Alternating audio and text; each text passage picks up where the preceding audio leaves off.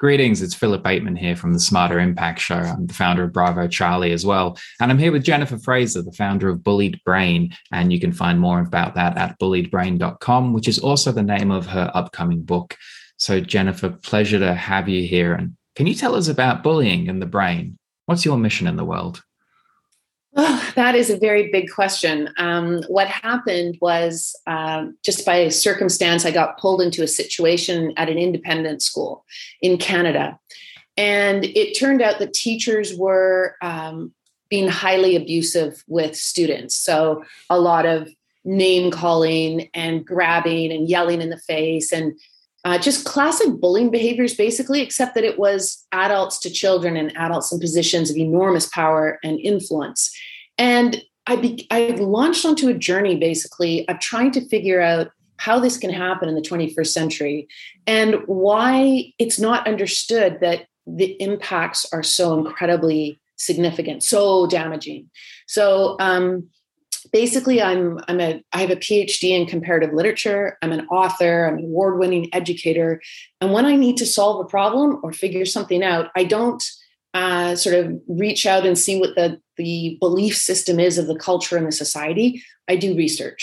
So I ended up researching the laws. I researched psychology. I researched psychiatry. I researched pedagogy and tried to figure out, why do we still have this kind of issue with the very harmful effects of bullying in our culture? Mm. And then I hit the neuroscience, and that changed everything for me. Mm. And tell me more. I think we're at a place, a turning point in society. I think we have an incredible opportunity ahead of us. Mm. And the quicker we move with it, the better. Because there is a somehow an impasse that's happening whereby the knowledge that the neuroscientific community have, our, our leading scientists, this is mm. replicated, peer-reviewed, extensive. It's two, three decades of incredibly important research. It is somehow not impacting or shaping policy around how we raise and educate and coach our children. And so unwittingly, because we know almost nothing about the brain, we are not educated about our brains. We don't know how to keep them fit and healthy. We don't know how to protect them from harm. We actually act most of the time as if they do not exist. This is leading our society down a very dangerous and very destructive path. And the brilliant, exciting thing about it is, it's not hard to turn that around, but we've got to get engaged. We have to work together. Governments have to take charge, and we have to make change. Mm, yeah, beautifully said. And my understanding is that what, that's why you're involved with the Stronger Brains program. Well, so I've been doing years and years of research as I've been writing my book. And the title of the book is The Bullied Brain, mm. How to Heal Your Scars and Restore Your Health. And so I did all the research into how incredibly important physical fitness is for the brain. I looked at the research into mindfulness and how mindfulness is transformative for brain health. But I, I just couldn't quite get to the place where beyond physical fitness, beyond mindfulness, beyond positive psychology, we could actually do really hands-on, um, evidence-based, shown to be highly successful training for brains that made them Um, resilient, made them stronger, made them recover from traumas, um, until I encountered Stronger Brains. And then when I met Wendy Hay, when I met Doctor Michael Merzenich, I knew that that was the absolute critical change that we needed to make happen. And so I've been working um, alongside them to the most intense capacity I can manifest as an author mm. and a a speaker and educator, because I believe that's the answer. I really do. So I interviewed um, Wendy Hay for the central chapter in the book. So the book, it's a pretty tough book to read because it's it's what all forms of emotional, physical, and sexual abuse do to children's brains. And that's mm-hmm. tough reading. There's no doubt about it. It's serious and we all have to read it. But the truth of it is, it's not hard to, to recover the brain. The brain, like the body, is as miraculous at healing. It's incredible. And it's just that we don't know how to do it. And because it's in our skull and we can't see it, we ignore it. So yes, Stronger Brains, I think, is the game changer, uh, along with other uh, educators like Sir Ainsley Green. And it's so effective that Canadian Mental Health Association is in negotiations with us to put their organizational weight behind our funding applications to the government, because they believe as well every Canadian child deserves to have a stronger brain. So what is it you would like to tell me about the difference between our bodies and our brains, and how we are all really fit and have no idea what our brains are doing? It's the disparity between our physical health and our mental health that really is creating such havoc with our youth populations. In Canada, the second leading cause of death is suicide. And the first leading cause of death is motor vehicle accidents. Motor vehicle accidents um, in youth populations are grounded in the fact that they're undergoing a very, very intensive adolescent brain development. Mm. So unlike an adult brain, they cannot help themselves. It's like they can't help their hormonal situation. It's evolution-based. They are risk takers. They are reward seekers. They are completely influenced by their peers. Just that their peer is watching them is enough to change the way they drive. Mm. They want to go high speeds. They're curious to a fault. They want to know what's around the next corner. And that means the faster they go, the better it's going to be. They want to get the reward of going through the red light. They can't help it. Those are all brain-based changes. And massive research projects have been done across the world that have looked at ten different countries. And they have found that no matter what country the child is in, very different countries from Italy to America to Africa, um, whole nations in Africa, they have found that the brain changes that are occurring are identical. So mm. this is human evolution, it's endocrinology, and yet we don't even teach our young people about their brains so that they could better manage how much risk they're in. Mm. And do you genuinely think that educating a young person going through these transformational changes is going to make them not want to push through a red light or drive at high speed? I absolutely believe that's possible, because mm. what you need to do is train them. I mean, we spend so much time training children how to kick a soccer ball. We train them forever how to play the piano. We teach them math every single day. When mm. it comes to their survival and their safety and protecting themselves from bullying and abuse, we don't teach them anything. We give them maybe a pamphlet, or here's a workshop, or go to a museum and see what car accidents look like. That does not train the brain. We know that. The brain learns through timed intervals, repetition. So Doctor John Medina says, um, you have to repeat to remember, and you have to remember to repeat. So if we took that brain knowledge, that neuroscientific knowledge, and we trained our children that way, we absolutely could reduce the car accidents that are are destroying so many people's lives and breaking families' hearts. My experience with bullying personally throughout life has been pretty intense in my early formative years. And the thing that stood out to me is when I looked at the commentary on your material is that it was like basically pricking a bubble. And suddenly there was this genuine emotive outpouring of people's like deeply traumatic experiences that they would come to the fore with and say, oh, these are all the ways I got bullied at through my family, through my um, adolescent years, through my workplace. It seems fairly endemic in society. What would you say to that? I really focus on adults who use a lot of bullying behaviors with children. I see in the research, adults teach bullying to children, then tell children not to do it, which creates enormous cognitive dissonance for kids.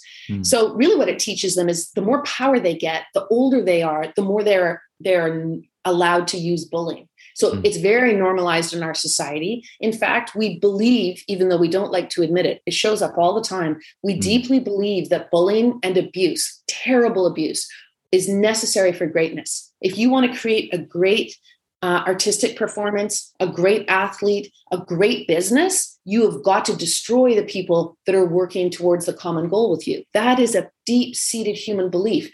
And the interesting thing to me is, it's not backed up in research. You can find zero research that backs that up. There is not a single scientist or psychologist or psychiatrist, doctor, educator that will put their name to say that they've done the research to show that, in fact, it's effective, because it's not. It just destroys brains. Right. And I mean, does that talk to survival of the fittest and the general burnout sort of corporate culture? Well, the survival of the fittest really, if we sort of dig deep into it, is about adaption.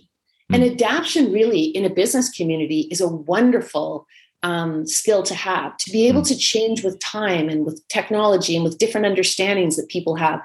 Um, adapting means you're highly empathic. You have to get to know your community and their needs, your customers' needs, um, in order to survive and flourish. But really, the bullying paradigm, I would argue, is the opposite of survival of the fittest. It is an imposing command control model where really, usually the people that do it have been so traumatized themselves that they only relief that they can get is to act it out with another person that they deem less powerful than them, mm. that doesn't have the same rights or privileges or role in society, whatever it is. They seek out people that will mirror back to them their power because they don't really have any. And it it's painful to live that way. Hmm. I was curious as well when you said right at the start that people, basically school teachers, actively bullying children to their face and yelling at them and things. Could you speak to that at all? I'm an academic. So hmm. I've written a, a number of books, and I write books about things that capture my curiosity and my interest. When I wrote the book, in twenty fifteen, Teaching Bullies, it was um, about the situation at my son's school where I was also a teacher. And basically what I did is I took the personal story of what was happening and I used it as something to intrigue the reader in order to make it human and make it applicable. Um, and then I did a deep dive into the research, because when you look at books, what people really want, and this, I've taken the same approach, and I would never have gotten an agent, and I never would have gotten an American publisher who's like a global pub- publisher unless I did this mm. approach, because my academic books that I've written, where I don't exist at all, they are purely academic. They mm. sit on the shelf and university professors read them and maybe grad students if I'm lucky. So I can't create the kind of change I want to create mm. unless I bring in the general reader. And what the general reader wants is to know you and why you care and what your struggles were and how you kind of unpacked enough of the material so that you could find an, a way out. You could succeed. You could get your health back. So um, The Bullied Brain is a very personal book as well, arguably more personal than Teaching Bullies. But that's the reason why I'm taking this approach now. As a former pure academic writer, I can't make the change I want to make that way. So that's why I did it like that. Some mm. readers might not like it. What next? You're writing this book. I've finished The Bullied Brain. It's going to be coming out in February. Mm. So I'm in the, the publishing phase now of, you know, editing page proofs and doing that type of work on books. But I've written another book, um, which is very close to my heart, and it's called Cloud of False Echoes. And it's a book that's constructed around the emails of a student that I had at, so in Teaching Bullies, I resigned in protest from that school. I was so upset by what they were doing. I refused to teach there. I just could not work in a place like that. So I was hired by another independent school, and I happily started working there. And I just, you know, I, I love teaching. I love kids. I love my colleagues. I love education. Love it. So I'm working away. Well, within my second year, there were allegations against a teacher for sexual harassment. He disappeared. Then in my third year, a student came up and reported to me she was being sexually harassed by a teacher. So this was in twenty fifteen, October the first. Hmm. And I did all the things we, we have to do as teachers. I said that we had to report, that I had legal duty to report. And she was desperate not to have this reported, but she obviously needed help. It was a very serious situation. So anyways, that was the, the beginning of this book, The Cloud of False Echoes. And what I did was for a year and a half, um, really two years, I worked very closely with her to help her. And I was brought right into the heart of the system. I mean, I'd seen it in Teaching Bullies, but mm. it's really remarkable when you start to work with the empowered authorities in child abuse. I mean, all of us should be asking the question, why is child abuse so rampant? Why can't we stop it? Why don't our laws stop it? Why don't we rehabilitate individuals who demonstrate early on very abusive behaviors? Why do we victim blame and pass the trash and like these horrendous terms that really show you that our system fails miserably when it comes to child abuse? So mm. I'm sorry to report in this book, I watched them slowly but surely dismantle this girl. And I have all the emails she wrote me for a year and a half leading up to the day that she killed herself. And I want everyone to know what she went through and how the system treated her and how she experienced it, because mm. I think that'll bring change. Hmm. You said why, why, why, why, why is a series of questions. You may must have seen the systemic failure. What do you think is the answer or answers? What I've learned in educating kids and young adults for twenty years, we do not diagnose mental health problems mm. until it's way too late. And then we leave many of them untreated because we don't have a strategy. We don't really know what to do. So mm. if we continue ignoring the brain, we are going to continue in a situation whereby we quickly diagnose symptoms in the body long before the person is in a desperate state. And we treat those, those bodily issues with everything that we've got, the most up-to-date, high-level resources we Western countries can muster. Hmm. My big question is, why do we not have the same parity with the brain? The brain is the most important organ in the body, and we do not diagnosed early enough, and we do not treat it. And these are game changers. This is where Stronger Brains is going to change the world. I truly believe, and I know that sounds like a very hopeful statement, but it's not. It's grounded in science. And when something mm. has that level of evidence behind it, then you can get behind it too and understand just the kind of impact it's going to have. Mm. And just for our listeners, Stronger Brains is the reason you and I are talking today, which is the essence of um, neuroplasticity, to rewire the brain of children who have experienced trauma and bring them out of toxic stress. Could you give us a little synopsis of Stronger Brains and from your perspective and experience? Well, at the end of, so I did a TEDx talk on what happened to my student. And I talked about the fact, just, it's kind of a furious talk, but it's about how, how could we not be looking at the brain of a child with suicidal ideation? Why are we not examining what needs to be healed and treated and repaired and strengthened in that brain? And we don't. And so that TED talk, that TEDx talk ended. And then over time in my research, I discovered Stronger Brains, and Stronger Brains is exactly going into the brains of children who are traumatized, all children's brains and all people's brains. They are going in with neuroscientific knowledge and neuroscientific assessments. They are finding out exactly where the deficits are in the brain, the weak spots, the parts that aren't worked properly. And then they target it with online, gamified, brilliant, neuroscientifically designed training. Hmm. Well said. And so there's one thing you wanted people out there in the world to know about your upcoming book. What would you tell them? I think The Bullied Brain is the kind of book, when you read it, you instantly feel like there's ten people that you want to give it to, because it's about how we as a society have to work together to make a paradigm shift. Or a framework shift. We have to stop living in a normalized bullying and abuse environment that way too many of us, I would argue the majority of us, participate in. We're either the bully because we have our own trauma. We are the bullied. We are the bystander. We are the whistleblower. We are the once bullied who becomes a virulent bully, et cetera. All of us are trapped in this paradigm. And the fact is, it's outdated. It ignores the brain. It doesn't understand brain trauma.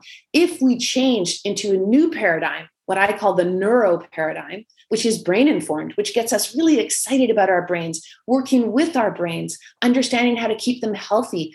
We all go to the gym. We all go jogging. We all try to stop watching Netflix and keep our bodies healthy. Why? Because it gives us great quality of life. We look good. We feel good. We're stronger. We're more resilient. All of us need to do that same kind of fitness training with our brains. It's accessible. We can do it. And we just, I just want to get the word out with the Bullied Brain, because I think we can heal.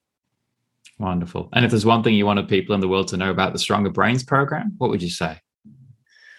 I think that Stronger Brains is the greatest opportunity we've been given in the twenty-first century to change the way in which we structure our society, the way in which we understand the brain-body relationship, the way in which we learn how to create brain fitness, thereby making more resilient, more healthy, more competent and high-performing people in our society. Every single one of us can change our brains, but it is our duty to take the knowledge that we have and change the brains of our children to make them healthier and happier and stronger.